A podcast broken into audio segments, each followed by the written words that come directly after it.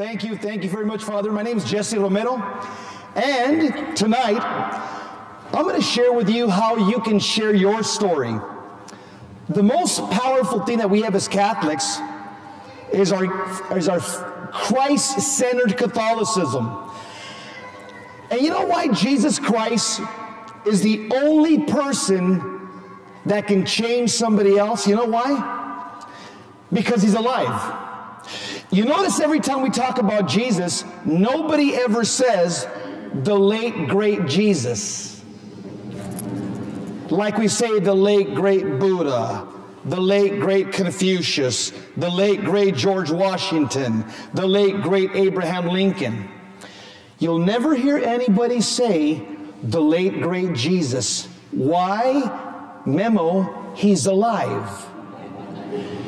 And because he's alive, he keeps setting people free, He keeps healing people, and He keeps changing people's lives. Let me just tell you what happened last week, then I'll get into my story. Last week, there was an ISIS terrorist. They're not good guys, by the way, okay? They're bad hombres. And he was like a lieutenant or captain within the terrorist organization, and they're pure evil, pure evil. He has four Christians that he's torturing. We, I'll, I'll spare you the details. And so he goes back to his office after he finishes torturing four of our brothers, and Jesus appears to him. And Jesus Christ has a a conversation with him, much like he had with Saul of Tarsus in Acts chapter 9. Called him by his name, I forget his name, and he said, Why are you torturing my children? This ISIS terrorist, a high ranking ISIS terrorist, was so rocked by the vision of Christ, encountering the risen Lord Jesus Christ, he broke down crying in his office. He went down to the jail cell and he let them go.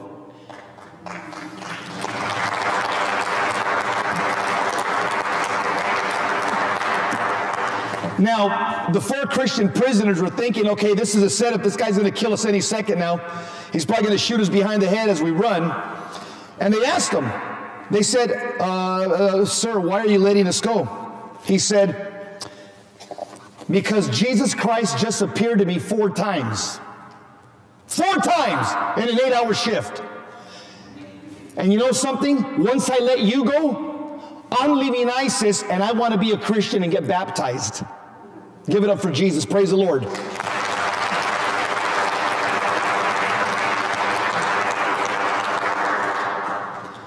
Why does this continue happening?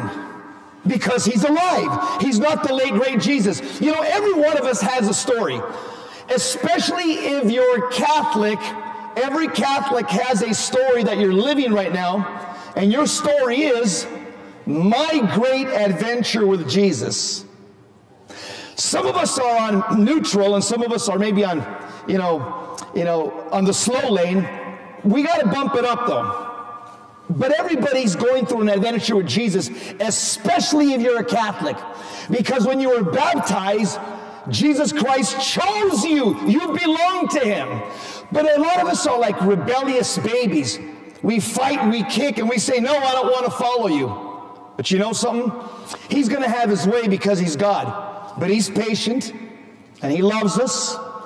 And his, uh, he, uh, He's just, he's just incredibly patient and his love is everlasting. So, what happened to me? I'm 55 years old. I was born in a Catholic family. My parents are from Mexico. Most Mexicans are Catholic, most, at least traditionally. But I was more of a cultural Catholic. I went to Mass every Sunday, went to Catholic school, uh, you know, tried to follow the family devotions, the feast days. We would participate in the life of the parish. I went through the steps of being a Catholic, but it was never really in my heart. In my heart, I was thinking about other things. I was real caught up in kickboxing, competitive kickboxing, boxing, martial arts. Uh, got into the LA Sheriff's Department rather young. Police work also consumed my, my time, taking people to jail, studying the laws. Those things were much more important for me than God. I was more of a cultural Catholic, or what the Bible calls a lukewarm Catholic. Have you ever heard of a lukewarm Catholic? Okay. In fact, Jesus Christ says, in case you're wondering, what does Jesus think about lukewarm Catholics? He said, in Revelation chapter 3, verse 15 and 16, he says, Oh, that I wish you were hot on fire or cold, an atheist. But because you are lukewarm, I will vomit you out of my mouth. Ooh, I don't know about you, but I don't want to become the vomit of Jesus. I can tell you for 27 years of my life, had I died up until about the age of 26 or 27, I would have been vomited out of the mouth of Jesus Christ and went to hell. Because for the most part, for about 26 years, I lived in mortal sin. Once I hit the age of reason, right around seven or eight, I was a cultural Catholic, but it, God wasn't in my heart. It was just kind of something external that I did because all Hispanics in the barrio have to go to Mass on Sunday. But there was no love in my heart. In fact, the, the church teaches this. It's, uh, it's in a document called Lumen Gentium, paragraph 14, the Constitution of the Catholic Church. Okay, if you want to know. It says this Although you're a Catholic and you belong to the true church, if you don't have love in your heart for God, you, Catholic, will not be saved. But, but, but I'm a Catholic. I'm registered at St. Miscellaneous Catholic Church. I received my sacraments at St. Diversity's Catholic Church. What do you mean I, I'm like, I can't go to heaven? I went to Catholic school, same Politically Correct Catholic School. Church is very clear. If you're a Catholic and you don't have love for God in your heart, you will not be saved. What does that mean? You're going to go to hell. That's what that means, quite simply. Oh, I know people don't like to hear that hell talk we got to get used to it because it's going to be pretty populated. And the goal of life is not to get there. So, the church calls all of us to conversion. So, what is conversion? Well, what does that mean? It's a Greek word which means change your mind, make a U turn, give your back to Satan and give your face to God. That's what conversion means. Metanoia in Greek. In fact, every time you hear the word repent in the, in the New Testament, Mark 1.15, repent and believe in the gospel. Repent, that's the word metanoia, which means turn your back on the world, turn your back on sin, give your face to God. That's what that means. Change your mind, do a U turn. You know, C.S. Lewis says if you see everybody running off the cliff towards hell, guess what? Run the opposite direction. Amen? Pretty good idea. So, what happened right around the age of 26? I, uh, the Lord assigned a rookie for me to work with as a partner, and so I didn't really care to work with him for for, for, for a variety of reasons, but he happened to be one of those committed fundamentalist evangelical Protestant Christians. So here I'm working with him eight hours a day as a partner, and I'm a lukewarm Catholic, and he's a fired up fundamentalist. Well, I'm somebody who likes competition, so as you know, in between work, as we would be talking, He'd be telling me stuff about, oh yeah, and the Lord this and the Lord that, and the Bible says this. And I was saying, man, okay, I don't want to sound stupid in front of this guy. I mean, I am Catholic. I did go to Catholic school. So I started saying, if I'm going to work this guy for at least six months, I better, I even tell him to shut up. Okay, I don't want to talk to you. Let's just do work. Or I'm going to engage him. So what I started doing? Undercover, I started going home and reading my Bible. I never picked up the Bible before the age of 26. It was in my closet on a high shelf, still in the cellophane wrap. the way I received it in confirmation. And I, I told my mom, my mom and dad were very involved in the church. They were involved in the Legion of Mary and in the Charismatic Renewal. They were charismatic Marian Catholics, devotees. So I said, Mom, Mom, I'm working with a fundamentalist at work and stuff, and, and he's sharing he shared his faith with me, Mom, and, and I and I don't know, it's I, I want to share back, but I don't know where to start. And my mom told me, my dad, they said, See that Bible we bought you that you've never read? I said, Yeah. They said, You got to get to know Jesus, son. That's what we've told you all your life. You know about Jesus through Catholic school by going to Mass and stuff, but you don't know Jesus. I said, What do you mean? You don't love him. Do you love Jesus? Well, a little bit. then you don't know him. And until you love him, then you will know him. I said, okay, mom, I want to know him more. What I do, what I do. Mom and dad told me, start reading every day when you get out of work Matthew, Mark, Luke, and John. Take about three chapters, slowly reflect on it, ask God to speak to you. Lord, speak to me through your word. Take a yellow marker, wrestle with the text, look at a word. If you don't understand it, look it up in the dictionary. Plant God's word in your soul every day. Take five or ten minutes. I didn't realize what my mom and dad were telling me to do was a, it's an old practice called Lectio Divina. They didn't, they didn't know the name to it though. But that's what they were telling me to do. So I started doing that. Now I'm going back to work. I remember my fundamentalist partner bringing up scripture, talking about the Lord, this and that. And I was, I was starting to share right back. Oh, yeah, yeah. And didn't Jesus say in, you know, Matthew chapter 5 in the Beatitudes, you know, blessed are the peacemakers, for they shall be called the children of God. Yeah, dude, we're peacemakers. We're peace officers. We're cops. That's us. He's talking about us. So now we're having good conversations. And as a result of him, he got me to start reading the Bible. And we started doing stuff together. We would start evangelizing prisoners. We would start evangelizing people together. And we, we became like a little tag team. We called ourselves the Soul Patrol. I was a Catholic, he was a Protestant. We were both Christ centered. We developed a strong bond with each other. And I remember the, about three or four months down the line of reading the Bible every day, I would read my Bible underneath a mantle, the living room mantle, where we had a big picture of the Sacred Heart of Jesus that my mom and dad gave me when we got married. And there's a, there's a promise there. Uh, whoever enshrines the Sacred Heart of Jesus in their home, the Lord will bless their home.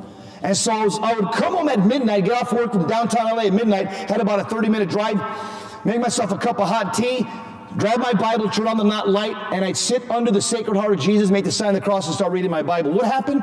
I can tell you, within a couple of months, I, I don't know exactly when, but I fell in love with Jesus.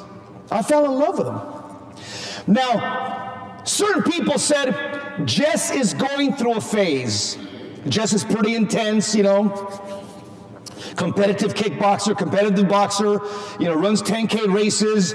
Uh, you know, he likes competition. He likes to win. He likes to, he likes stimulation. I mean, I, will tell you how I'm, I'm the 10 time California Police Olympic boxing champion, and I'm the three time World Police and Fire International Olympic boxing champion. I am the former United States middleweight full contact karate champion, middleweight, and I won five times consecutive, five times in California, the California state title, five years in a row, middleweight kickboxing. I was intense. When I got into something, I was in it to win it. All right?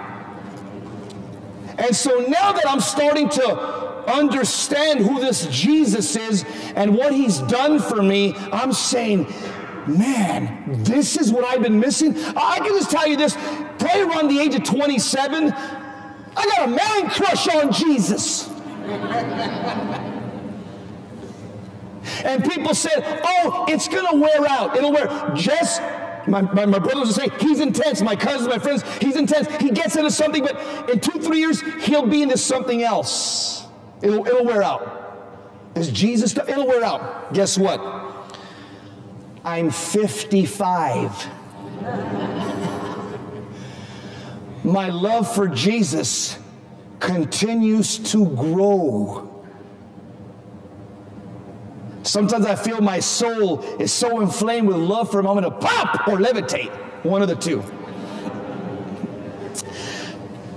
And so every one of us has this journey with Jesus.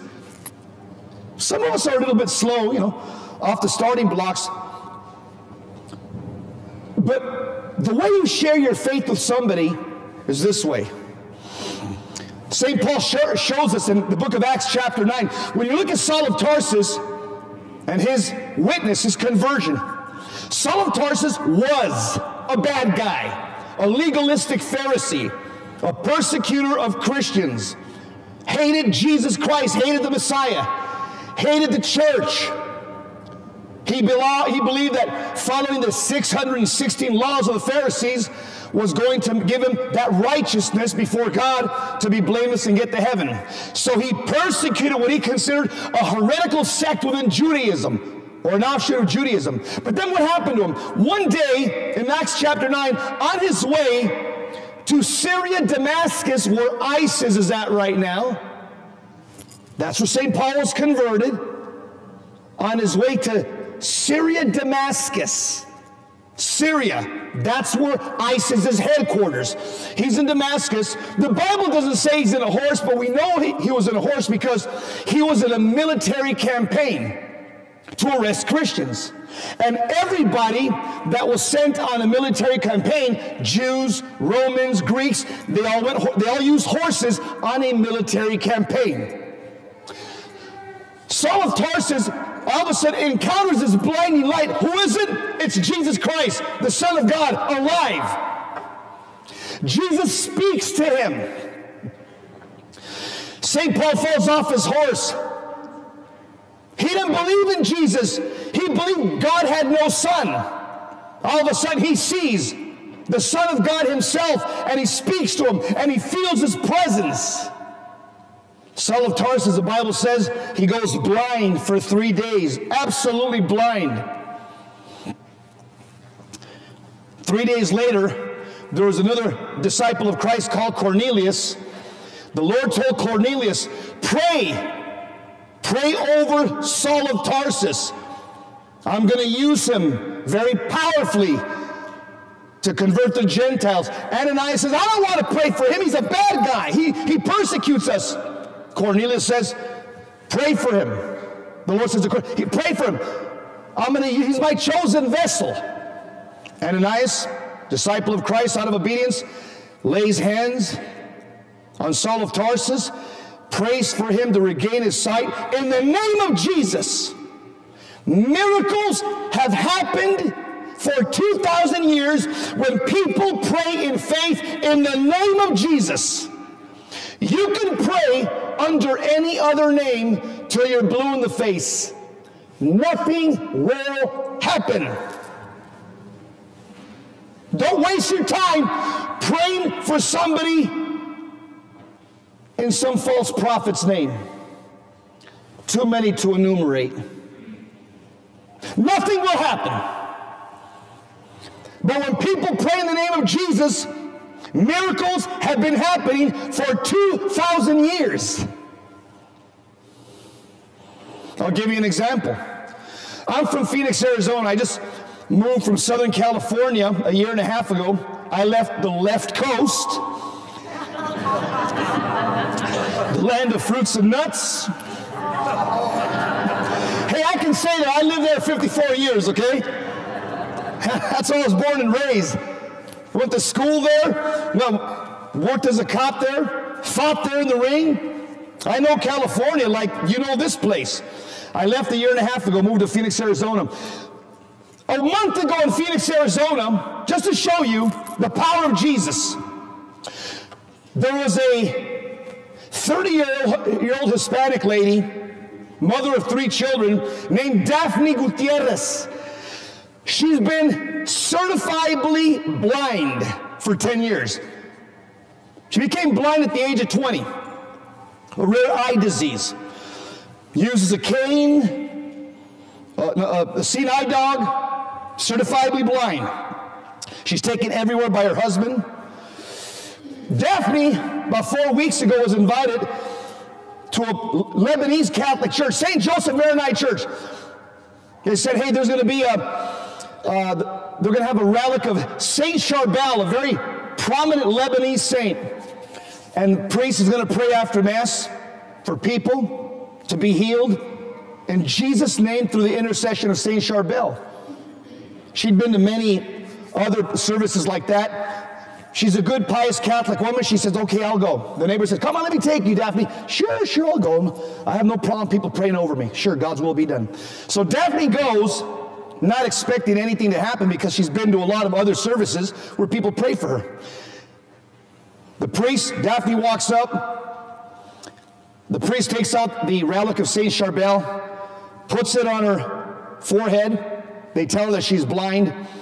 He prays over, says, through the intercession of Saint Charbel, Jesus Christ is going to give you your sight back and set you free from blindness. She went back to her pew. This was after Mass. They celebrate the divine liturgy, and then the priest prayed with the people with the relic after Holy Mass. She went and sat down. Her husband took her home.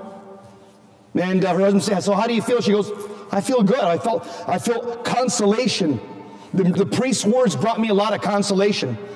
They went to bed, nothing. First night, second night, third night. On the third night, Daphne wakes up screaming. Like three or four in the morning, she's screaming. In fact, she said it was three in the morning. Very interesting. Three in the morning for us as Catholics, it's not Satan's hour. For Satanists, it is. For us, three in the morning, that's Jesus' hour. In case you didn't know, sacred tradition tells us that Jesus Christ rose from the grave 3 a.m. Sunday morning. So if you wake up at 3 a.m., Start praying the divine mercy because your guardian angel woke you up to pray for somebody in purgatory, to pray for a family member. Don't you give the devil any credit say, oh, 3 a.m., I'm afraid it's the devil's hour. No, it's not. For them it is. For us, it's Jesus' hour. Amen?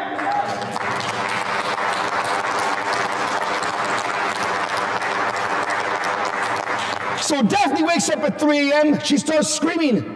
Her husband's next to her. My eyes are hot. My eyes are hot. My eyes are hot. Her husband wakes up, turns on the lights. She's screaming, My eyes are hot. My eyes are hot. He turns around. He puts his hands, honey, honey, calm down. He puts his hands on her eyes. They're hot. He goes, Your eyes are hot. He takes his hands off. She opens her eyes. She sees him.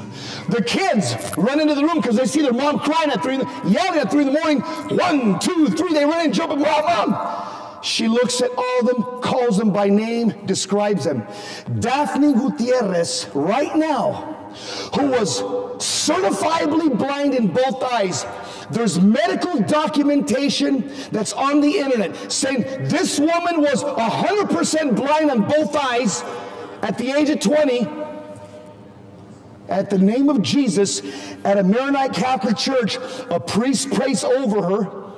And Daphne, at the age of 30, has 20 20 vision in both eyes. Give it up for Jesus. Praise the Lord.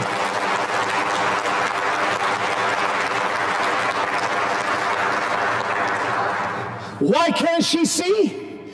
Because Jesus Christ is alive. And because he's alive, Jesus Christ is in the business of miracles. For us, a miracle is something that takes our breath away. For Jesus, who is God's Son, a miracle is guess what? An ordinary action of God. All right? Every one of us, every one of us has a story. Let's look at Saul of Tarsus. Saul of Tarsus could stand up here right now and say, I was a Pharisee, a bad guy, a persecutor of the church.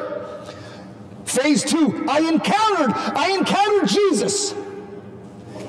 I am Paul the Apostle, apostle of the Gentiles, preacher of the gospel of Jesus Christ, lover of God, servant of the Messiah, filled with the Holy Spirit. That's everybody's story in this church. If you're a Catholic, when you share your faith, because none of us were born saints, so don't start saying, "Oh, I was born a saint. I got no, I got nothing to share." Don't be lying. Your nose is going to grow. Some people's conversions, to be sure, are slower. Some people do live a more pious life, but nonetheless, there is a turning point where somebody says, you know what? I got to get closer to Jesus, okay? I'm on neutral and I've got to put it on first gear. I got to I got to drive.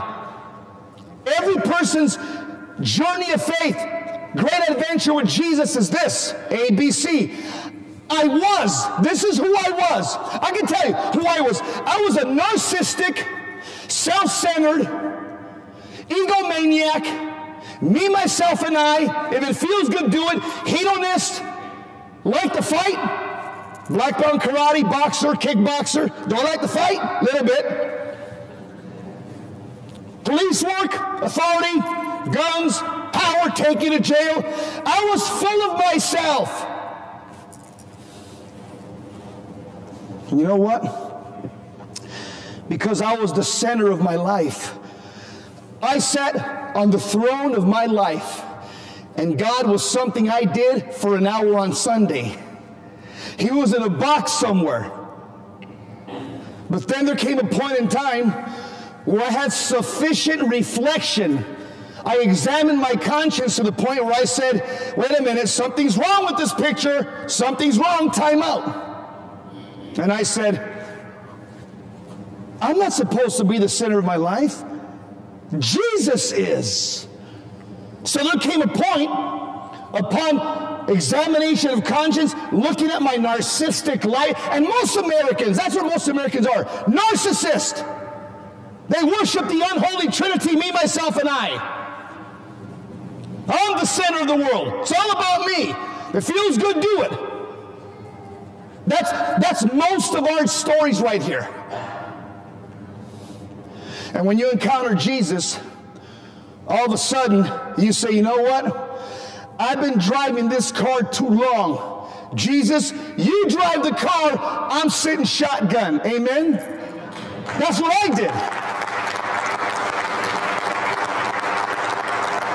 At about 27, I say, you know what? This is wrong. This is absolutely wrong the way I'm living my life and the way I treat people. I'm so full of myself because I was driving the car. And so I said, uh uh-uh. uh All of a sudden, my heart, I started seeing things clearly as a Catholic for the first time. I started realizing, you know what? There's there's an end game. You know what the end game is? Death, judgment, heaven, hell. When we all die, and 100% of us are going to die in this church, okay? Look around. 100%. When we die, there's only two places every one of us are going to end up at. When you die, in eternity, there are winners and losers. You choose. That's it. When you die, there's no second chances. Can I get a do over? No. And let me tell you something. On Judgment Day, when we all die and meet the Lord Jesus Christ, you're not going to be able to appeal saying, But I'm a snowflake. Give me some Play Doh and hot cocoa. Can I have a do over? It's over. You're done. The Bible says in Hebrews 9 27, for it is appointed for a man to die once and then be judged. Period. Right now, every one of us is on stage. you are performing right now. Everything that comes out of your mouth, every action you take, you're all on stage right now. One day the, the curtains are going to close, and Jesus Christ is going to call you and give you a letter grade. That's sober. That's sobering. So, how do you share your faith with somebody else? As a Catholic, I'll give you a simple formula that'll help you out. Whatever you do as a Catholic Christian, remember this ABC, always be Christ centered. When you come to Mass on Sunday, ABC. What's that? Always be Christ centered. When you say grace before meals, ABC. What's that? Always be Christ centered. When you go to work and deal with your coworkers, ABC. What's that? Always be Christ centered. In your relationship with your spouse, with your kids, ABC. What's that? When you pray the family rosary, say once or twice a week. ABC. What's that? When you do, maybe you say you do your divine mercy at three o'clock. ABC. What's that? Always be Christ centered. Then comes around, you get your ashes on Ash Wednesday. ABC. What's that? Always be Christ centered. You participate in the retreat. ABC. What's that? You come on your own to do the Station of the Cross around the church. ABC. What's that? Everything you do as a Catholic, everything you do as a Catholic, we do it as the prayer of the church at Mass says, through Him, with Him, and in Him. Amen. Everything we do, every breath we take, every action we take, we do it through Jesus, with Jesus, and in Jesus. Give it up for Jesus. Praise the Lord. Thank you, Jesus.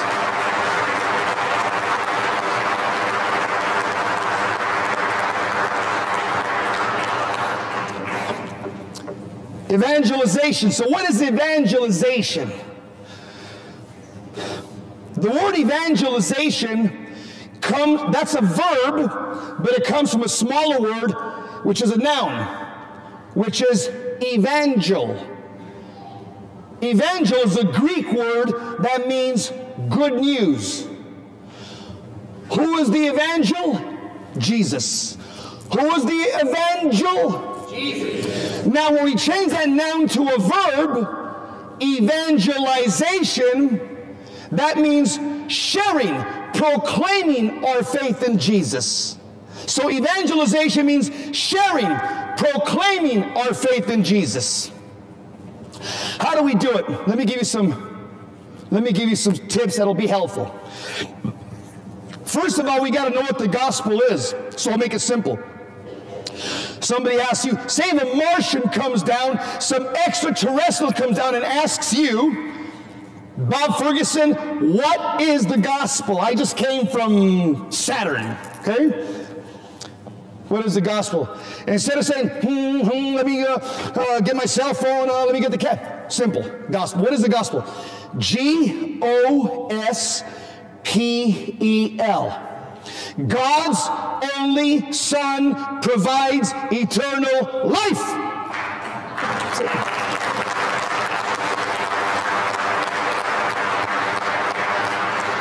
Simple. What is the gospel? Simple. Now, how do you share the gospel? How do you share the gospel? Let's go back to that word gospel. G O S P E L. How do you share the gospel? Here. Go out, serve, preach, evangelize, love. Simple.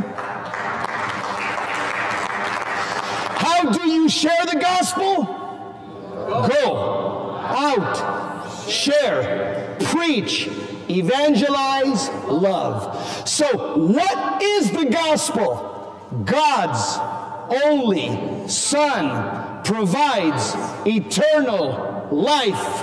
How do you share the gospel? Go out, share, preach, evangelize, love. There you go. Give it up for Jesus. Praise the Lord. Yeah, thank you, Jesus.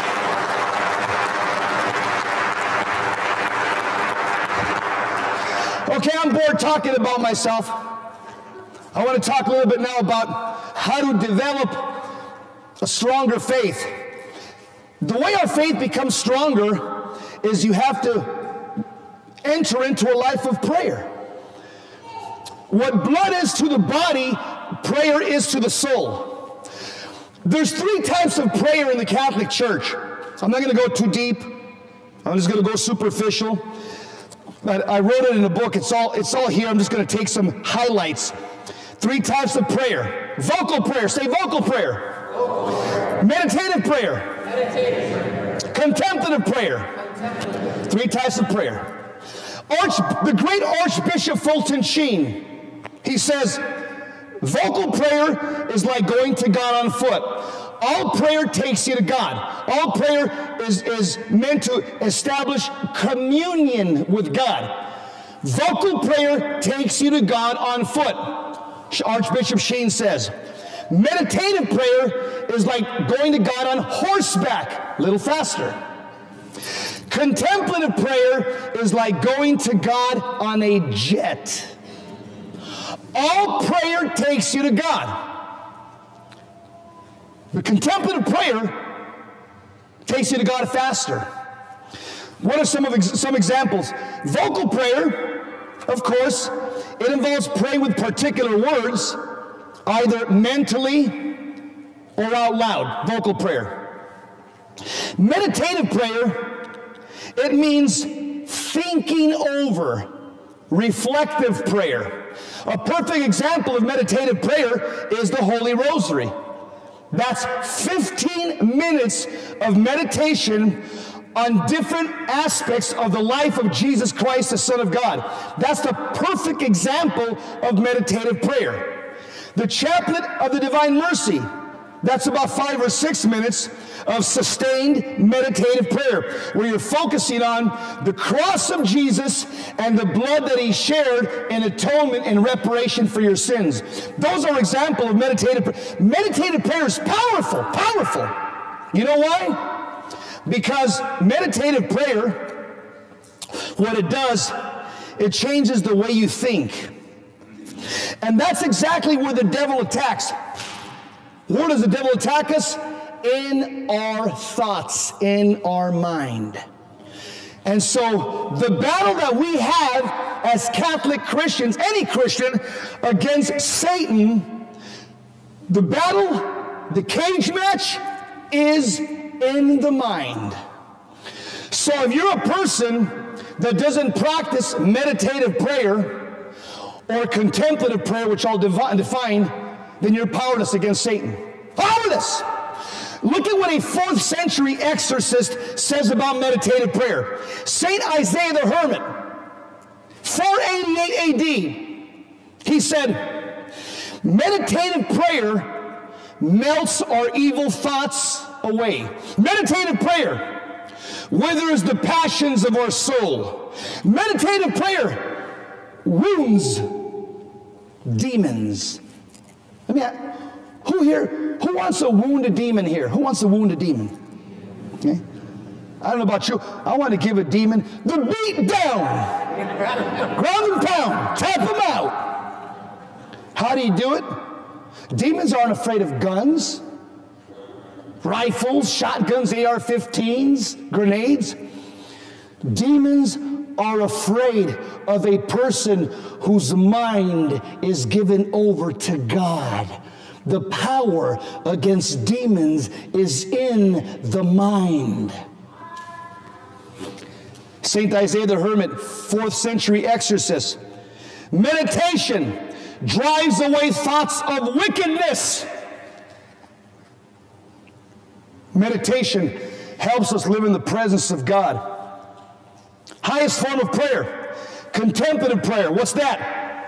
Fulton Sheen says, contemplative prayer is like going to God on a jet. Contemplative prayer is prayer beyond words, in which we simply gaze upon our Lord in silence and love.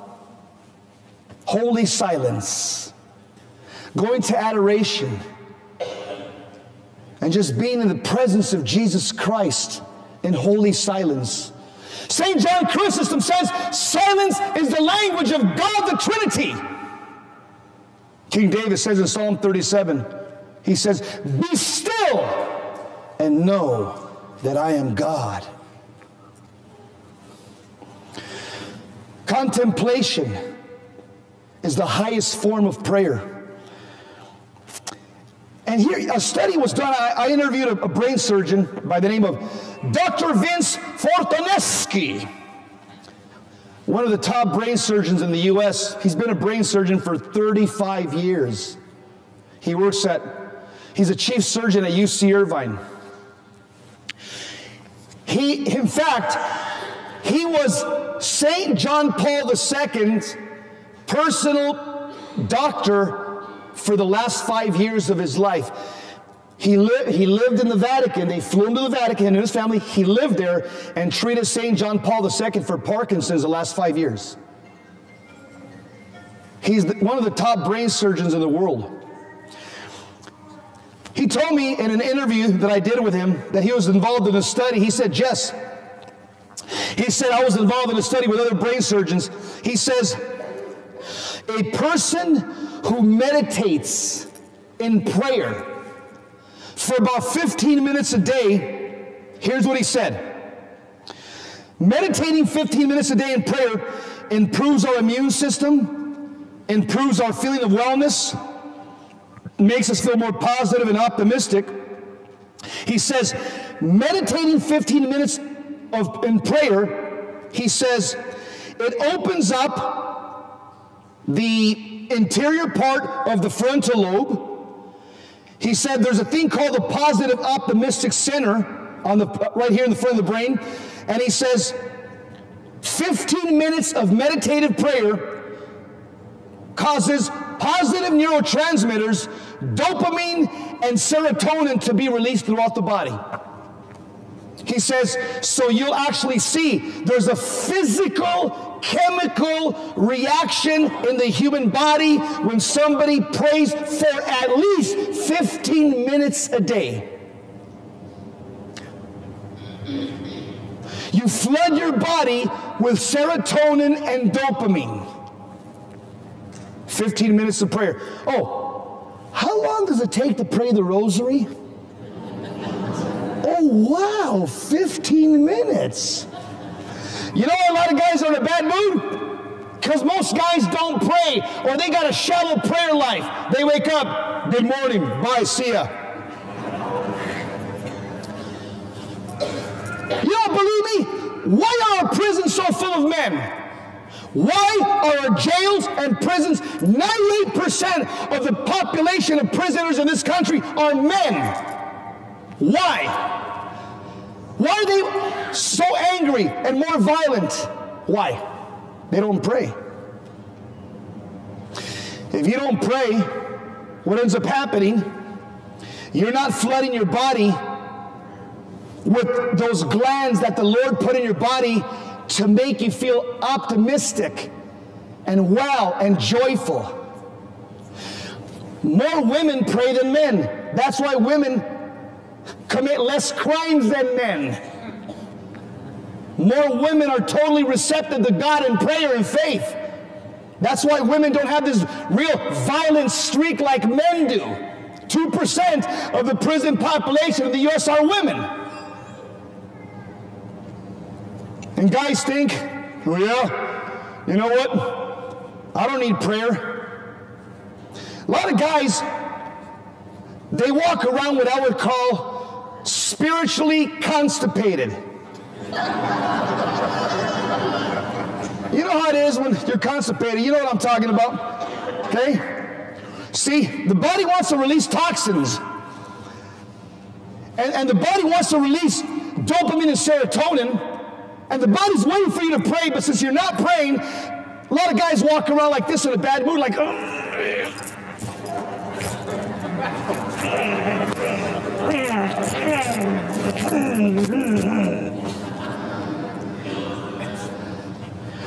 because God is giving us those neurotransmitters to be released to make us feel better. You know, you know when people ask me how you doing? I tell them I'm too blessed to be stressed, too anointed to be disappointed. And if hope was money, I'd be a millionaire. Heck, if I was any happier, I'd be twins. I've been saying that every day for 15 years. You know why? Because I pray. I'm a person committed to a life of prayer. So, you know what? I don't need drugs to release the serotonin and dopamine. I don't need to be looking at pornography to release the serotonin and dopamine. I do it God's way. Enter into 15 minutes of prayer a day, which is easy. I mean, just the rosary right there, and you release the serotonin and dopamine for the rest of the day, and you could walk around not spiritually constipated. Give it up for Jesus. Praise the Lord.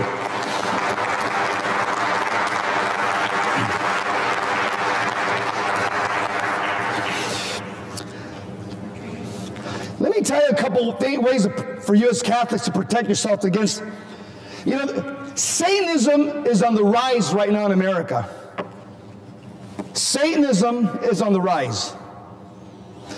I've talked to several exorcists, and the reason they say that Satanism is on the rise is because of three things. Drug use is on the rise, drug addiction. In fact, heck, they're legalizing it in many states now, okay? Marijuana, uh, medical, recreational, whatever you want to call it. Uh, more people are involved in the occult, seances, Reiki, Ouija boards, Hindu practices, tarot cards, horoscopes, Santeria, Macumba, Voodoo. There's a rise in the occult in America. And the third thing that we're finding, there's also a rise in pornography. Those are the three ways a demon attaches himself to a human person. Those are those are what's called portals. What's a portal? A portal is a theological word which means a door. You open the door to a demon by entering into these prohibited areas. And so, what are some of the ways we can protect ourselves against evil spirits? Here's one way, very simply. Okay?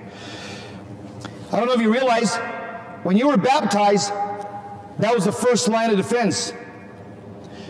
The sacrament of baptism, when the priest prays for you, the priest does a simple exorcism over you, or the deacon.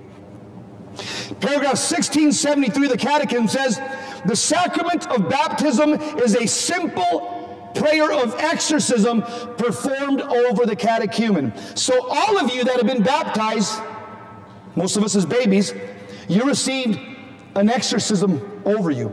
That's the first line of defense. One of the reasons why there's a rise in satanic activity, there are less baptisms in the Catholic Church right now, right now, present tense, than at any other time in history. Less people baptize their children. So, because less Catholic couples baptize their children, well, what do they say? They say, oh, I'll let them grow up and decide what religion they're going to choose. Are you kidding?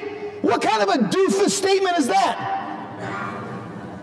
I'm going to let my kid decide? I don't think so.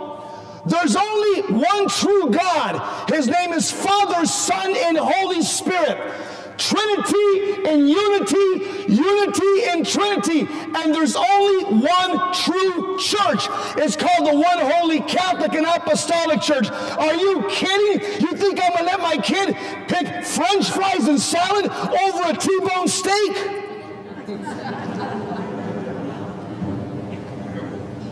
There's another reason why Satanism is on the rise all over America. Less people get married in the Catholic Church. There are more people now in our country cohabitating. Which, here's an unpopular word that's people don't want to say no more. They say, oh, they're living in irregular marriages. Bull Twinkies! That's not a regular marriage, that's fornication. That's adultery. Call it what it is. What do you mean irregular marriage? Where's that in the Bible? What kind of politically correct language is that?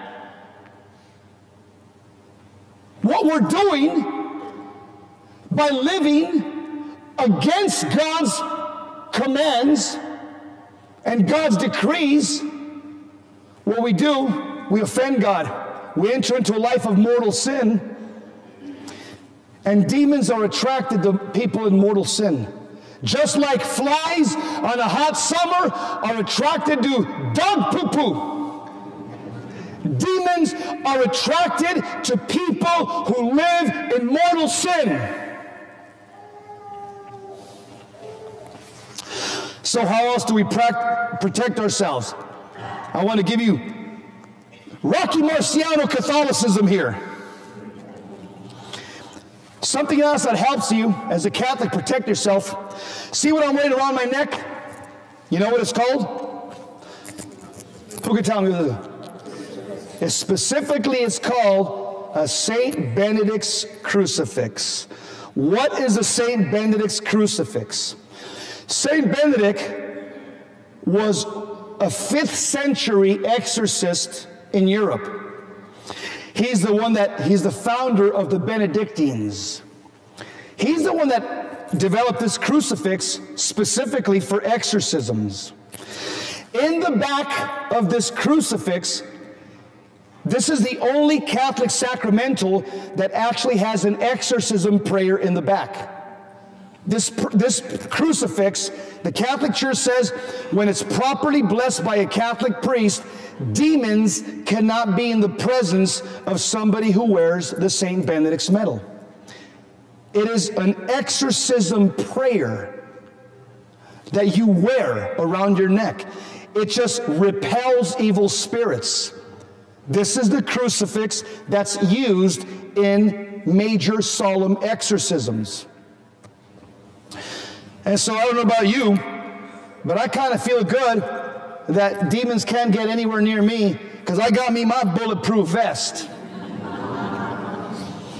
There's a prayer in the back. Want to hear the prayer the way it goes? Want to hear it? It's an exorcism prayer. It's in the back. It's in Latin. It goes like this.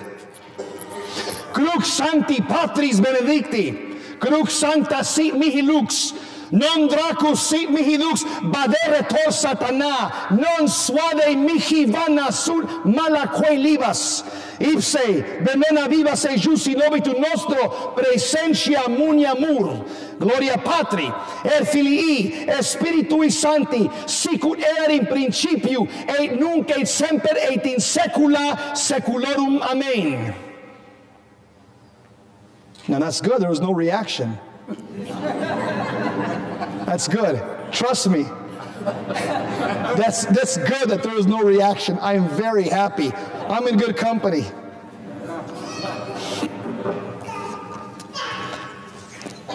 Sometimes in other parishes, uh, things happen that I'm glad didn't happen tonight. Another, another way, another thing that the devil fears there's uh, back in the fourth century, there's uh, a Catholic historian, but he was an advisor to Emperor Constantine. His name was Lactantius. This was back in the third century. Lactantius wrote, he witnessed this. He said that in the third century, when he would see demons attacking Catholics, he said Catholics would make the sign of the cross, and here's what he writes. This he wrote this 1,700 years ago. Lactantius, he was a Christian advisor to Emperor Constantine who had a conversion to the Catholic faith. He said, quote, Christians who put on the immortal sign and on their foreheads, at this the demons were chased away. Demons are afraid of the sign of the cross. Why? Because remember the movie The Passion of the Christ, Mel Gibson's movie? Remember when Jesus Christ died on the cross, the movie just shifts to a scene where the devil starts screaming. And a lot of people are saying, okay, Jesus our Lord dies on the cross. Isn't that what Satan wanted? Why is the devil screaming now? So a lot of Catholics don't make the connection. Why, why did he start screaming in like pain and horror when Jesus died? Because the devil wasn't certain if Jesus Christ was the Son of God wasn't absolutely certain. At his death, when Jesus Christ died on the cross, the devil absolutely knew at that point with complete certainty that who had died on the cross was the Son of God, and what he did was pay for the sins of the world with his blood. It's as if God did judo on Satan. God took Satan's plans to have the Jews and the Romans in collusion to kill the Son of God, and it's like judo, where you allow your opponent to come, to come, to come, to come, to come, and you throw him with his body using his body weight and his momentum. Jesus Christ on Calvary used judo against Satan.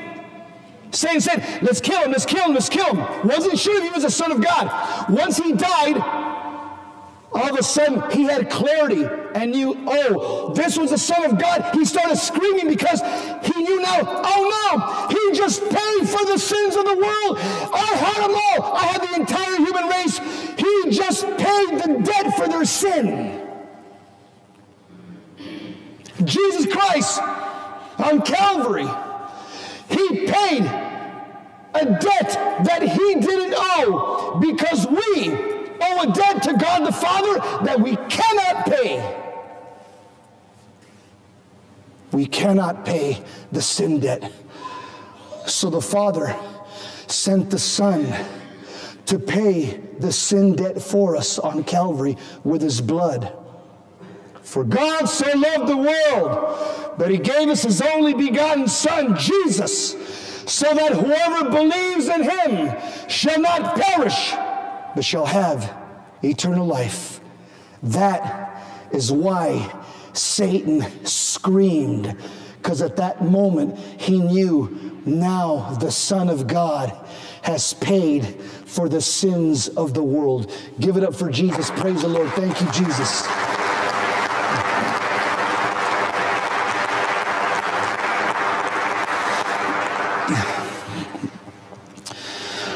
What's the best way to protect yourself against the devil? Best way. Got to live in a state of grace. There are 50 states in the country. We can argue about which is the best state to live in. We can argue about that. But I'll tell you one thing as a Catholic, there's one state you want to live in. It's called the state of grace. As a Catholic, I can tell you another thing. There's one state you don't want to live in. It's called the state of mortal sin. Other than that, knock yourself out and live wherever you want. so people say, okay, so if I live in the state of grace, I'm protected against Satan? Yep, sure are. Who says that? Your opinion, Jess? No, not my opinion. The top exorcist of the world. I'll quote them for you. Father Chad Ripperger, professor of exorcism, Mundelein Seminary, Chicago, Illinois. Professor of exorcism. He's like the Navy SEALs in Catholicism, this man, this priest. All right? He says this quote The first state of protection against demons live in a state of grace. Father Antonio Fortea, exorcist from, from Spain, another Navy SEALs amongst priests, a, a professor of exorcism at the Vatican. Here's what he says The best shield and armor against the attacks of the devil is prayer, the sacraments, good works, and living in a state of grace. Certainly, a person who prays and lives in God's grace will be protected by God. Another top exorcist in the world just passed away about two months ago. Father Gabriel Amorth, he was the chief exorcist of the Vatican for 33 years, assigned by St. John Paul II. He just passed away two months ago. He's the president of the International Association of Exorcists in the Catholic Church. Another Navy SEALs in the Catholic Church. He says, quote, to live in a state of grace means always to say yes to Jesus and no to Satan, according to our baptismal promises. If we do not, we fall into sin. Safeguarding and increasing the state of grace is a victory against ordinary activity of the demons who tempt us. Living in a state of grace is also the best prevention against the extraordinary activity of a demon. Again, he says, we must remember that the best means of prevention is to abide in the grace of God, pray, receive the sacraments, and ask for the intercession of the Virgin Mary, the angels, and the saints. I'll give you one even, I'll give you a higher rank than these three exorcists. Saint Teresa of the Little Flower. She is a doctor of the church. What's a doctor? In the Catholic Church, you have saints that are canonized by the, by the Pope. That simply means that we know for sure this person's in heaven. It doesn't mean that your grandma, grandpa, husband, wife is not in heaven just because they haven't been canonized. When the church canonizes somebody, they're, all they're saying is, we know with a hundred percent certainty that they're in heaven. Which doesn't mean that many of your family members that have died in, in a state of grace are not in heaven just because the church hasn't canonized them. They may as well be, they may very well be there. These have, their lives have been examined, and the church is just guaranteeing that they're there. Now, among saints that are canonized, there's another tier called doctors. There's only 37 doctors that are saint. A, a doctor saint in the Catholic Church is a saint who did something so, who had such incredible insight about God that they changed the face of the Catholic Church. Saint Teresa, the little flower, she's known for her prayer, for her teaching on prayer. She's a doctor of prayer. So she's not only a saint, she's part of the elite, the 37 elite saints that are doctors. Here's what she says, quote, she, she wrote that in the book called the, doc, uh, the Story of a Soul, chapter one. She says this A soul in the state of grace has nothing to fear from demons. Demons are cowards capable of running away from the look of a little child. Give it up for Jesus. Praise the Lord. Thank you, Jesus. Thank you, Lord. Thank you. Thank you, Jesus. Thank you. So now the question so, Jesse, what is a state of grace? Let me define it. Father John Hardon, greatest Jesuit in the last hundred years we've had. Father John Hardon. A state of grace is the spiritual condition of an individual who has sanctifying grace in his soul. That's the grace of the sacraments. And he's free from mortal sin. And he's free from seriously disordered inclination to sin. However, the state of grace can be lost by the commission of one mortal sin. Venial sin weakens the state of grace, but, but does not destroy the state of grace in the soul. Let me share with you something else. Before I go to bed at night, you know, a lot of guys ask me, Jess, how do you pray? Because a lot of guys know that, again, I, I, I try to live a very disciplined life because the word discipline comes from the word disciple. And that's what we are disciples of Jesus. So a disciple should be disciplined. Make sense, right?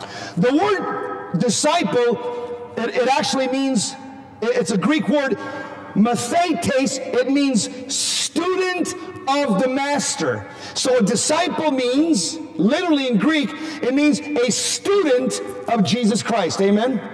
That's what it means. All right.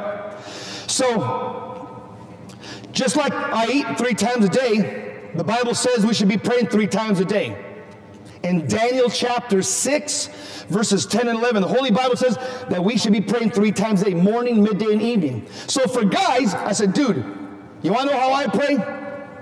I have here Jesse Romero morning prayer, midday prayer, evening prayer.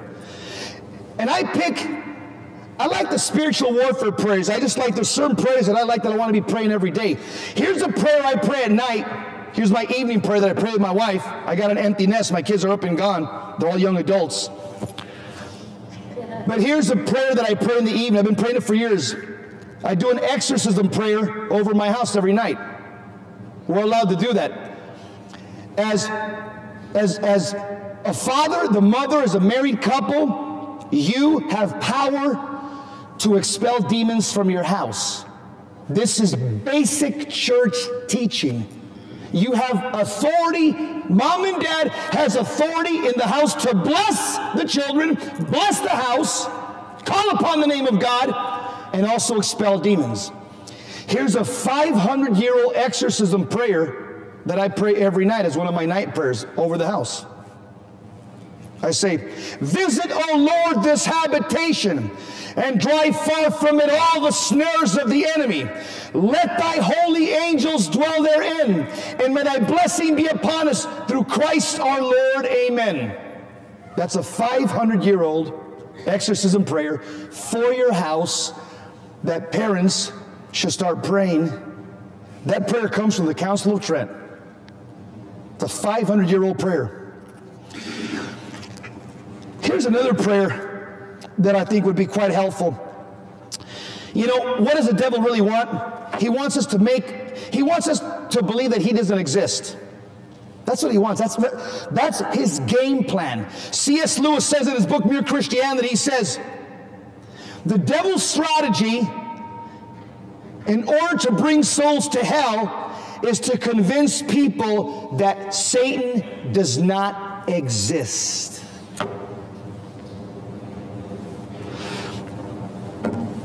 A lot of people say, well, I can't see him, so I guess he doesn't exist. Let me respond to that. We can't see electricity, but we're looking at the effects of electricity. We can't see radio waves, we can feel the effects of radio waves. We don't see television waves or microwaves, but we see the effects of microwaves, television waves. We can see air, but all of us are inhaling and exhaling. We feel the effects of it. Not everything that exists can be seen. St. Anselm said about God, though we can't see God, we can feel his effects. You know the greatest effect of God? Love. 1 John 4 16. When you feel genuine love, your spouse, your kids, somebody else, the ambience, walking in the church, you're feeling God. God, St. Anselm says, God allows himself to be felt through his effects. Same with demons. Demons are pure spirit. They have no bones, they have no bodies, they're pure spirits. You can't see a demon, but you can certainly feel their effects.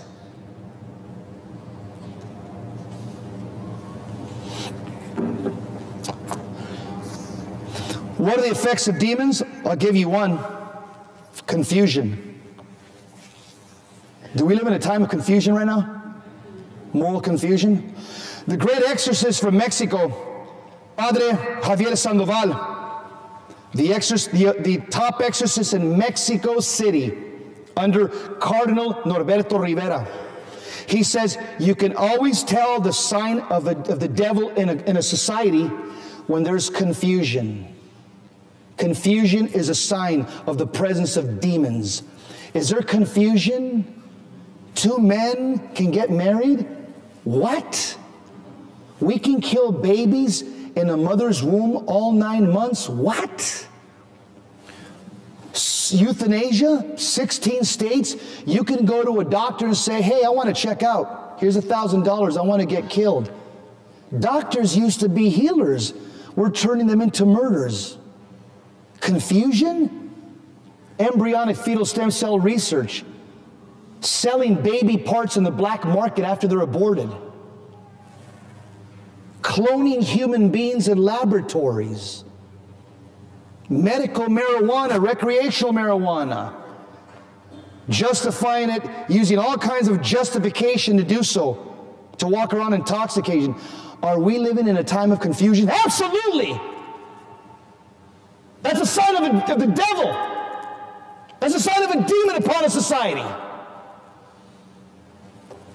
Father Antonio Fortea from Spain, he says that, in case you're wondering, if demons can't take over entire countries and institutions, Father Antonio Fortea says that Hitler's SS, starting with Hitler, the entire SS was demonically possessed.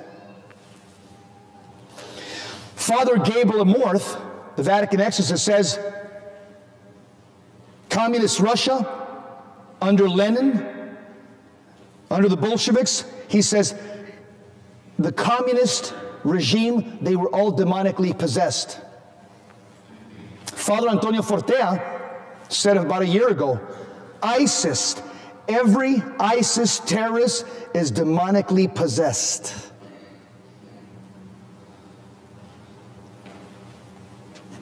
That's how you can tell the sign of a, of a demon in a society running rampant. Confusion. Anarchy is another sign of a demon. Archbishop Fulton Sheen says three signs of a demon in a society anarchy, confusion, nudity. Does that sound like America? Archbishop Sheen, three ways we know that Satan is alive and well in a culture and a society, and he's penetrated that culture.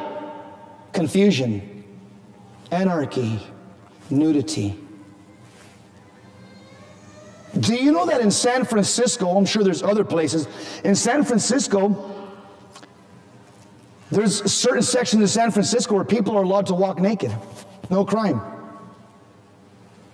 You have to watch yourself when you go to San Francisco because if you go with your family and kids, you know, you could, I know it happened to a friend of mine.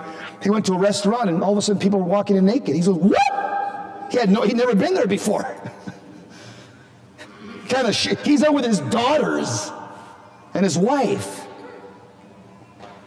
Same with New York. They have laws there in New York where you can walk around topless. Is that a sign of the Holy Spirit or a sign of the devil? We're in the fight of our lives, Catholics. Okay? And the way we fight back as Catholics is with faith and prayer and telling the truth, speaking the truth in charity. Stand your ground, don't back down. We've got the truth. Here's a couple more things I just want to mention before I wrap it up. Why is it that there's so much Satanism in America right now? Less people are being baptized in the Catholic Church.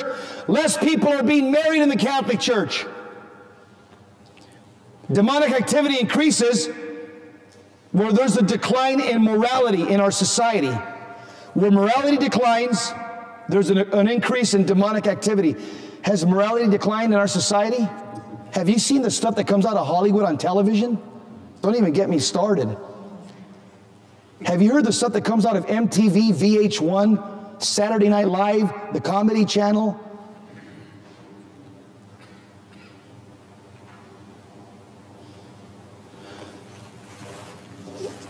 You know why all this is happening? I'll tell you why it's all happening. Our Lady of Fatima told us in 1917, and in fact, we're coming to the 100 year anniversary in three months. She told us that we could subvert all these things if Catholics would do three things, and we haven't done it pray the rosary every day, do penance, and fast. Our Lady of Fatima told us we can change the course of the world and our country from the moral chaos and most Catholics haven't listened to that call. I do want to give kudos and props to Poland. There's 195 countries in the world. You know what Poland just did about two months ago? You know what Poland just did? Man, I almost want to be Polish. I'm not kidding. I was want to take off my Mexican suit and put on a Polish suit. You know what Poland did two months ago?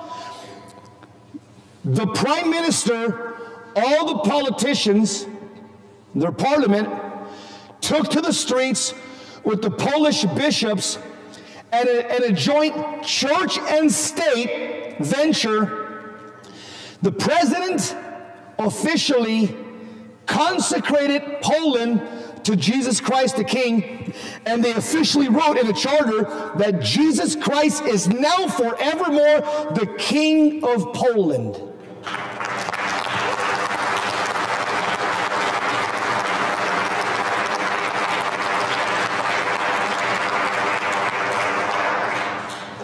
I hope that domino effect takes place through the other 194 countries. I won't hold my breath with the Muslim countries, but at least the European countries. Can you imagine, as Catholics, a, a president in this country, all of Congress, and all the U.S. bishops taking to the streets in Washington and, and signing a proclamation saying, This country is consecrated and Jesus Christ is now our King. Can you imagine?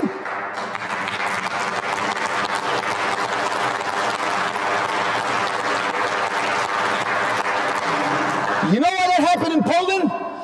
Because they're praying people. That's why. Rosaries in their hands, prayers in their mouth, Jesus in their heart. The churches over there are filled at Mass with praying people. People in, in front of the Blessed Sacrament in adoration. And God heard the cry of Poland. The rest of Europe is falling apart. The rest of Europe is being decimated by secular humanism. And Poland stands as a beacon of light in Europe. When people start praying, things happen. God answers, not email, email.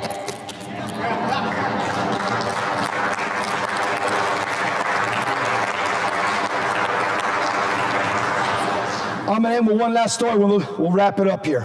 I don't want to go too long. I've been known to be long winded. Man, I'm going to give you a story right now. You're going to be blessed right now. I'm going to bless you with the story. Oh, yeah. Let me show you the power when, a, when Catholics start storming heaven with prayer and especially when Catholics are saying, you know what? I'm going to start doing a holy hour in my parish every week. I'm going to start praying in front of our Lord Jesus Christ in the Blessed Sacrament. I'm committing a holy hour every week for my city, for the bishops, for the president, for Congress, for our country, for peace in the world, for my family, the conversion of my kids. Here's what happened Ciudad Juarez in Mexico just on the other side of, of El Paso.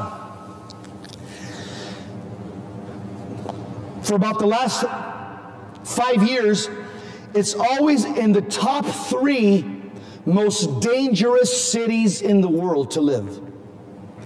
Here are the three most dangerous cities to live. Okay? Afghanistan, Iraq, Ciudad Juarez, Mexico. Those are the three most dangerous, violent, more people are killed in those three locations than anywhere else on the planet. Ciudad Juarez, Mexico, run by the cartels who worship Satan. The Mexican cartels have a religion. It's called La Santa Muerte. They officially worship Satan. It's open. They're not hiding it. There's chapels all over Mexico with Satan dressed like a grim reaper in a skeleton, where they go, the cartels and the people that are associated with that business, where they go and pray and curse their enemies and ask the devil to protect them against the police. Uh, they do curses and hexes and incantations. There's a Catholic priest there, there in Ciudad Juarez, I think in 2014 there was 2,700 homicides, killings from the Mexican cartel in Ciudad Juarez. And these people are savages. They're, in fact, they're probably worse than Muslim terrorists in what they do. At least the Muslim terrorists are trying to worship the God of Abraham, Isaac, and Jacob in some perverted sense. But the Mexican cartels, they openly worship Satan. 2014, there was 2,700 homicides, in Ciudad Juarez, Mexico. This priest says, can't live like this no more. He told the bishop, we're going to start adoration chapels here. We got to start storming heaven with prayer. He went to the 10 parishes in that diocese where most of the killing was taking place, and he told all the priests, we need a perpetual adoration chapel, and we need people to be praying 24 hours a day, seven days a week. He got 10 parishes to start a 24 hour, seven day a week perpetual adoration chapel. Parishioners signed up for an hour, and 10 parishes were praying around the clock. Guess what the homicide rate was last year in Ciudad Juarez? 50 people.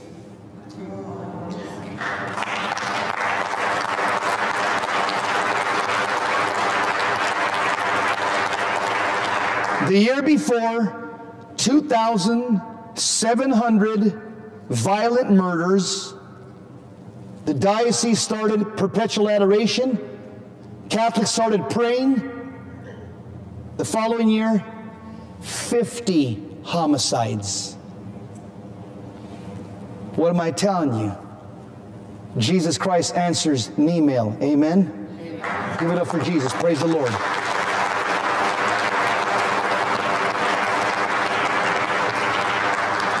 Here's the last thing I'm going to say, and I'm done.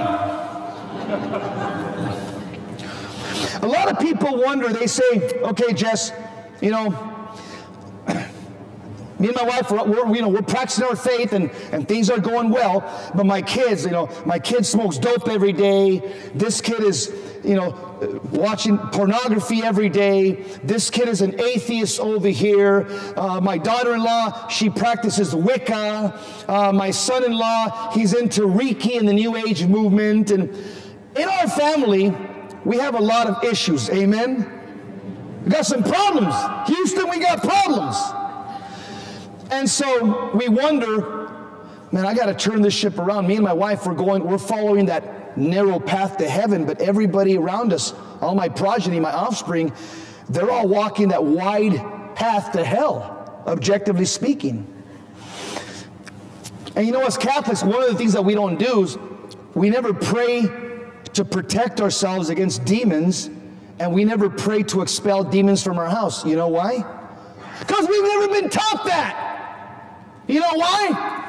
Because in the last couple of years, you know, we become more of a church that's, you know, more balloons, banners, and butterflies and kumbaya. well, that doesn't work.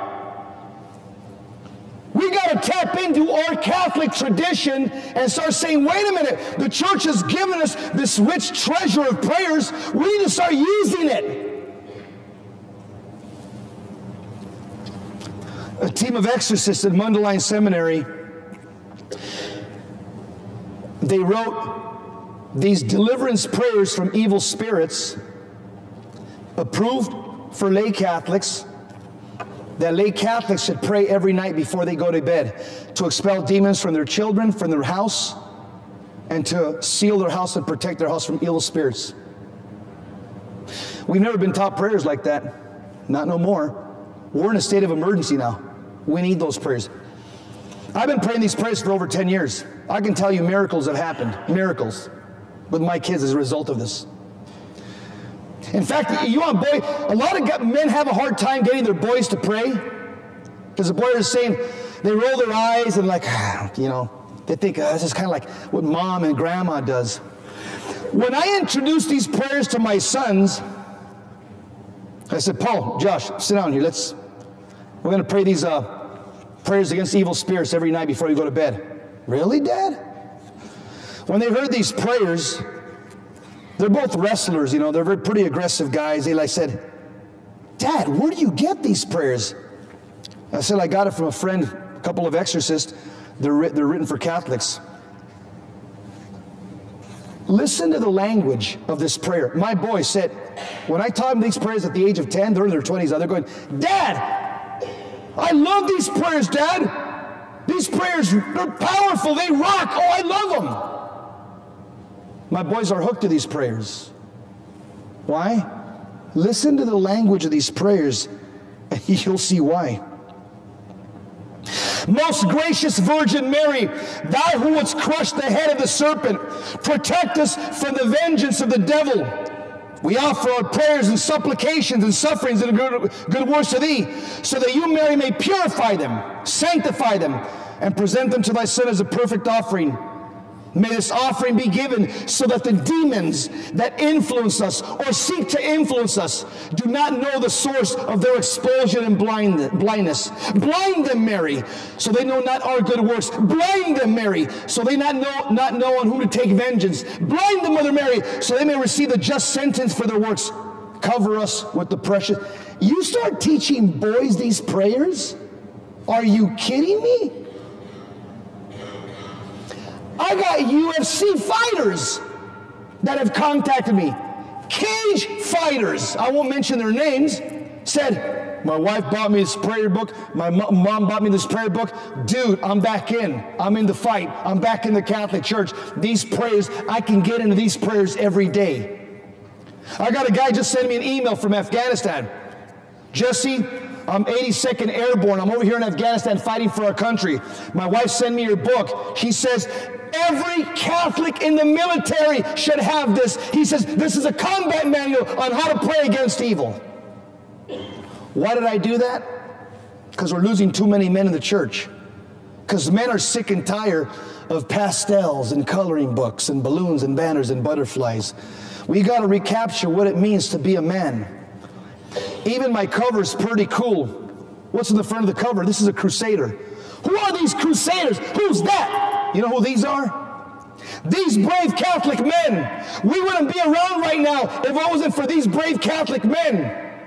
In the Middle Ages, when Islamic terrorists tried to invade Catholic Europe and overthrow the Catholic Church, these men strapped it on. They grabbed the rosary, put in their pocket did a holy hour before Jesus and jumped on the ship and defended Holy Mother Church for 800 years against Islamic invasion. We wouldn't be here if it wasn't for them. We as Catholics have to know how to pray like them. Amen? Amen. In the name of the Father, Son, and of the Holy Spirit. Amen. Saint Michael the Archangel, defend us in battle. Be our defense against the wickedness and snares of the devil. May God rebuke him, we humbly pray.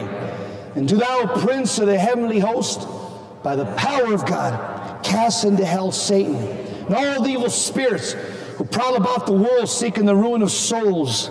Amen. Let me teach you the oldest exorcism prayer in the Catholic Church. It's in my book. You need to learn this prayer whenever you feel the presence of a demon. This prayer was written 1,600 years ago by St. Anthony of Egypt. Repeat after me. You feel a bad thought coming on, an evil presence. You say this Behold the cross of the Lord! Be gone, evil spirits! The lion of the tribe of Judah, the root of David, has conquered you. Amen. Alleluia. Amen. Repeat after me. I cover myself with the precious blood of Jesus. I cover my family with the precious blood of Jesus.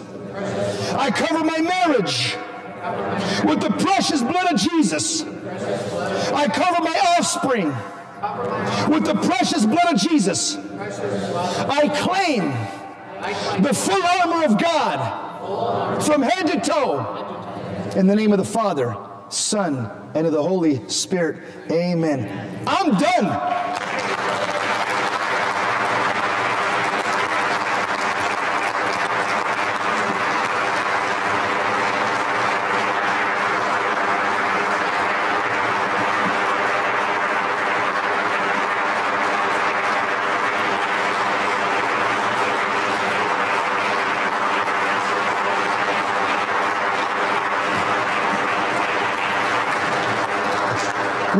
After me, real quick.